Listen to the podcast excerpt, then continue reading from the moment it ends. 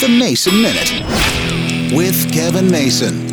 Well, I have a lot of computers in the house, just a couple of Macs and a lot of PCs. None are running Windows 11 yet, at least the PCs aren't. But one thing we're seeing is is Microsoft is forcing auto updates on a lot of things in regards to the safety of your computers. Where it's not letting you turn off the auto updates anymore. It's getting tougher and tougher no matter if you've got an Apple device, and I'm talking even the phones or the iPads or even the computers or a Windows device or any other type of electronic device. They want to be able to auto update and they don't want you to be able to turn them off. The one thing I've found over the years, no matter what, if they're going to force an auto update, it's going to happen at the absolute worst time. I know my PC has settings where you can opt out of updates during certain hours of the day, but it's tough for you to get around those auto updates. Technology companies are going to force you into these auto updates because they're covering their mistakes, not necessarily what you're doing. And that's the frustrating part. They think they know better, but for those of us who actually have somewhat of a clue, it's very frustrating.